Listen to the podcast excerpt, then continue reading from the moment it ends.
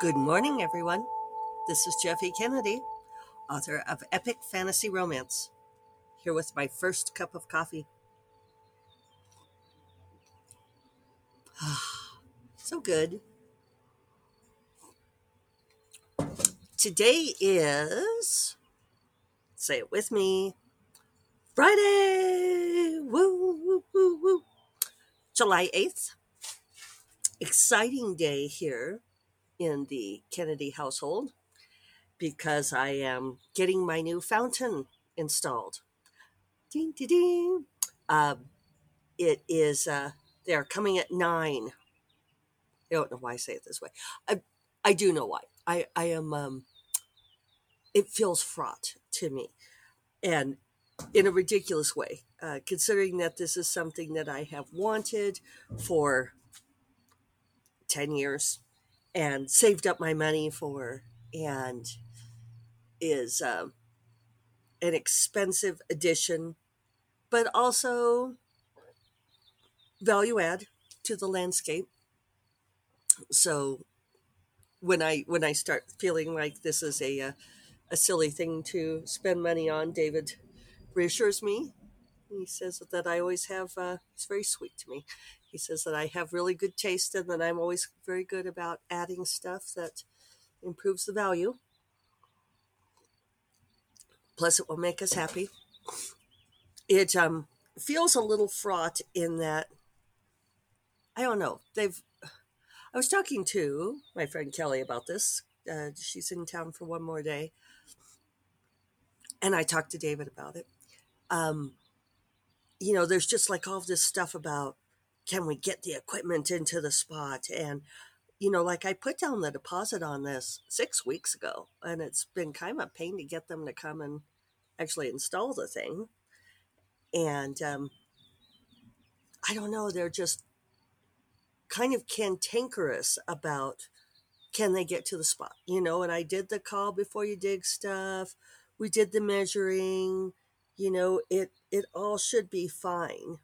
But um, I think I'm doing the thing where, and I I hate that this bothers me, but I don't want to deal with the. It's kind of like the construction guys thing, you know, that I don't want to deal with the look here, little lady attitude, and I've like been pre-stressing about it. Why do I care if they try to pull this shit on me? I don't know. Um, and Kelly pointed out that's really not good customer service that I'm feeling this way. And she's absolutely right. And David says he'll handle it for me because he does speak construction guy. Um, so hopefully, cross your fingers for me that it's. Um, I want this. I wish it could be just fun and not uh, stressful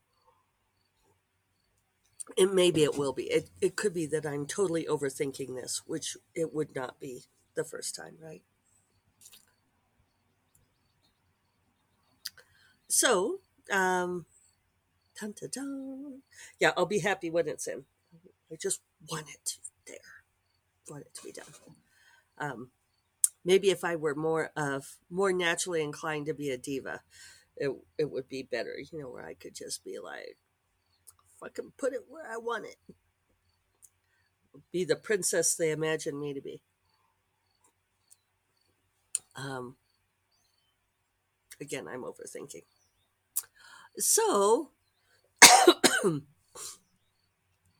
it's interesting because um, been thinking more about you know how much tail sniffing there is in the industry and that's what I call it. And and it was kind of amusing. Uh, I I used that phrase recently with somebody, and they thought that I was like, they're like, that's such a great way to put it. And that's I've been calling it that since the very very beginning, and my friend and I came up with it when we were um, newbie newbie writers, and we would go to these writing events in our small town of Laramie, Wyoming and and everybody there i mean a lot of people already knew each other but the people who didn't know each other would all of the conversations would be like and what do you write? And uh, where have you been published? And and and you have to do that. You have to like draw your mouth down and talk like that.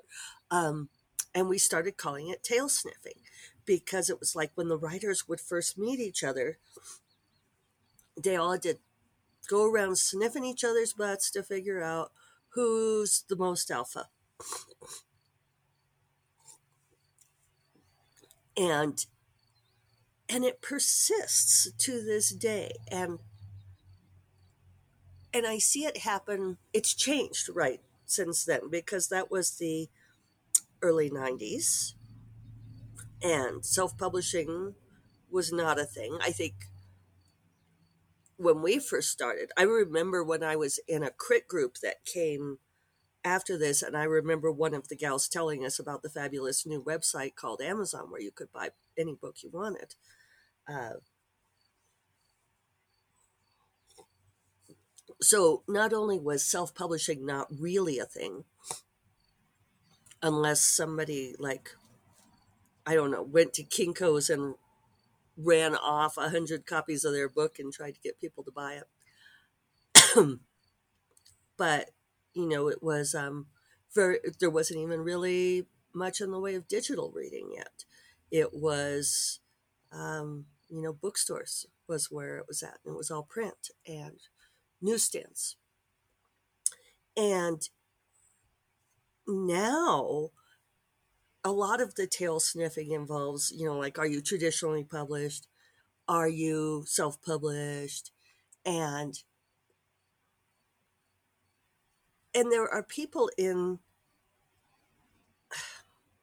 I think romance doesn't do this as much. There are people in the science fiction and fantasy community that are heavily invested in being the curators of what is real science fiction and fantasy, what is good science fiction and fantasy, what is not good, what is vetted, who's important, who is not. You know, and maybe this is a people are gonna people thing. Uh, and there's a whole lot of the like the awards community is really invested in deciding who gets the awards who should be lauded. And in some ways, it's a response to the fact that some books are very popular with readers and others are not. But there's um there's this dichotomy between the books that are popularly read and the books that are considered award worthy. And and there is a Venn diagram overlap of books that are award worthy and that are read by many people. But it's um it the and well let me sorry I'm I'm thinking as I speak which is never a good thing. Um there's also, you know, like the that there's still the idea that if you're traditionally published that your books are inherently better. And it's very difficult to get people to read and nominate self published books for awards unless those awards are specifically for indie books. And so, like with Nebula Awards, we have discussed creating an award category for self published books. But there's also a a feeling of like of ghettoizing self-publishing that way, right? That separating you separate it out. Um, and I've considered pushing for it, and then I d- can't decide if I really care that much because, in some ways, uh, I could get in trouble for saying that. Yeah, I'm not going to say it. Well, I'll say this: that um, that do awards contribute to sales is the eternal question. And I have been interviewed on this topic before because when the Pages of the Mind won the Rita Award, people asked me if I thought that made a difference to the book sales. And the thing is, is I think it made a difference. Yes, um, there was a lot of promo that that book got because of that. And a lot of people are aware of that book. I see it brought up frequently. Maybe not more than other books, but definitely a lot of people read it for that reason. Um, it's not my highest earning book. And there are many people who will say that that is the that is the only marker that matters, right? That's the only part that matters is whether or not you spend spend the money, whether or not the book earns the money. And if you're making a living as a writer, that is the bottom line. I mean, you do care most in a way about which ones are going to, you know, keep the lights on and pay the mortgage.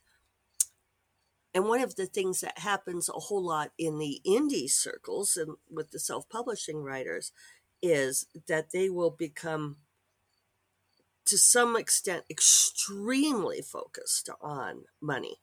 Uh, some of them being so intent on marketing and earning money that they say that they don't care about anything else. Some of them even don't care about like craft and that sort of thing, you know, with the whole idea of the minimum viable product.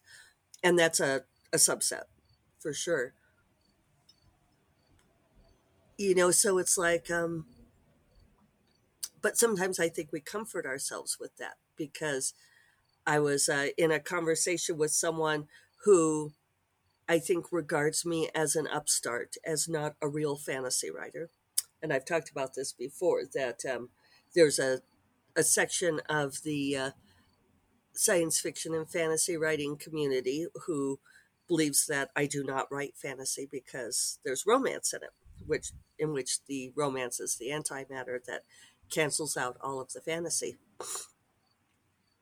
And even some of my friends sometimes who are more on the literary fantasy side of things um, will suggest that I write, you know, oh, well, you could write a book more like this.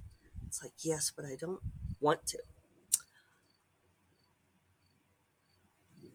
And I think that, and I and I feel it in myself, like when I am with this person who kind of considers me an upside upstart and not a real fantasy writer, I think to myself, well, yes, but I'm making more money than he is, um, which I happen to know that I make more money from my writing than he does, uh, despite his storied career. And it is a comfort to me because it's like, yes, but I have a, I don't know, a marketable product, right? So we tell ourselves these things, you know, to uh, I, I don't know, balance out the various aspects of success. Uh, I have a friend who talked about, you know, like that we have different goalposts. So short fiction writers tend to get very caught up in being published in particular publications because it confers a certain honor.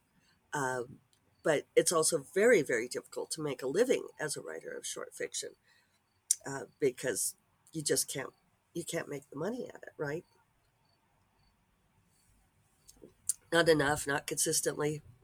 Um, so then people, those people will comfort themselves with, well, I may not be making as much money as X, but I get these awards and I have this reputation, my contribution to the canon. And if you're um, very good, you can get your short fiction put together into a collection and sell the collection. So I'm not sure how I got on this or exactly where I'm going with it. It's,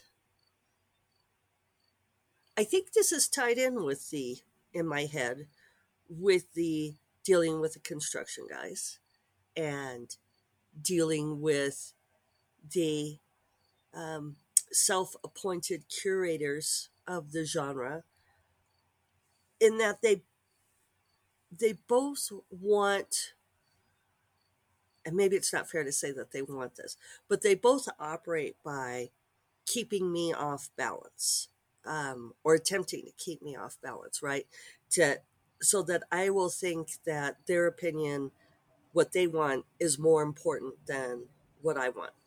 Uh, you know, and I come back to that line uh, from by Eleanor Roosevelt, which I think is really important, where she says, "No one can make you feel inferior without your permission," and and I do think that that is critical, and it's it can be very difficult in the moment because people who throw their weight around in this way and and I should qualify that like the construction guy who's coming I think is the owner of the business. I don't really know because it was a woman who sold me the fountain and she just refers to John. And it's just kind of funny how they run the business. And she says, Well, John says, and well, John will. And it's like, so who? Who is John? John has gained this sort of semi mythical status in my head, right? And she's very concerned from the very beginning. She's been very concerned about John being upset. And so maybe that's like transferred to me.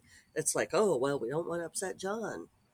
Um, the other thing, I know I'm circling between these two topics. It's part of the brand here at First Cup of Coffee. I did ask them to come out and look at the site. I said, when you know, I work from home, I'm here all the time. You know, somebody's out in our neighborhood, stop by and look and see what you think. And she said, Oh, no, no, that won't be necessary. John doesn't need to do that. Well, we'll see what John thinks when John gets here, uh, which is better for me to have that snarky attitude. Um, so, yeah, there's this. Uh, I can't be made to feel like my books are less important than someone else's books unless I agree to that. Um, but you know, it can be difficult sometimes where, you know, it's um, the self appointed curators rely very heavily on getting us to believe that their opinion is correct and valid and important. And do we think that? I don't know. Uh, this particular person, I've read some of their work, and it's not the kind of fantasy I like. And I could, um, I could go into why I don't like it, but I feel like that's unfair. It's not my, not my cup of tea. But, and I could even go so far as to say that I think it's not good but that's me, right? That's my opinion. It's, um, oops, hang on. Got something in my eye there. It's, um, it's all the various kinds of gatekeeping. And one way that people reassure themselves that what they're writing is good and valid and worthy of respect is to find other stuff that they say is not as good and I think it's hard when you've been a writer for a long time too, and you see the industry changing. You see other stuff becoming important uh, to people for whatever reason, and you're throwing out there, well, but this is why the old school thing is better. This is why this is the gold standard, and these whippersnappers today don't know what they're doing. So I know this is something I circle a lot. Maybe it's something that um, I don't know. Is it me? Maybe it's just me, uh, or maybe it's a maybe it's a human thing. You know, where you're always kind of looking at. I don't know. Maybe we're always tail sniffing, right? Who's who's got the um, who's got the sexiest anal glands this week? To uh, extend the analogy rather uncomfortably. So I'm almost out of time, so I won't go into. I should make a note though, because I do want to talk about uh, about some recent case, cases of plagiarism by very highfalutin authors, and I think that this is related because I think that um, sometimes authors who have a certain reputation to maintain end up like borrowing generously from other work in order to sustain that I don't know, prestige. Prestige is, is a thing, right? You can't put dollars on it, but having prestige does help sell books. Um, it's an interesting thing, right? So, all right, well, I'm going to go and work on writing, and I hope you all have a wonderful weekend. And I will talk to you all on Monday. You all take care. Bye bye.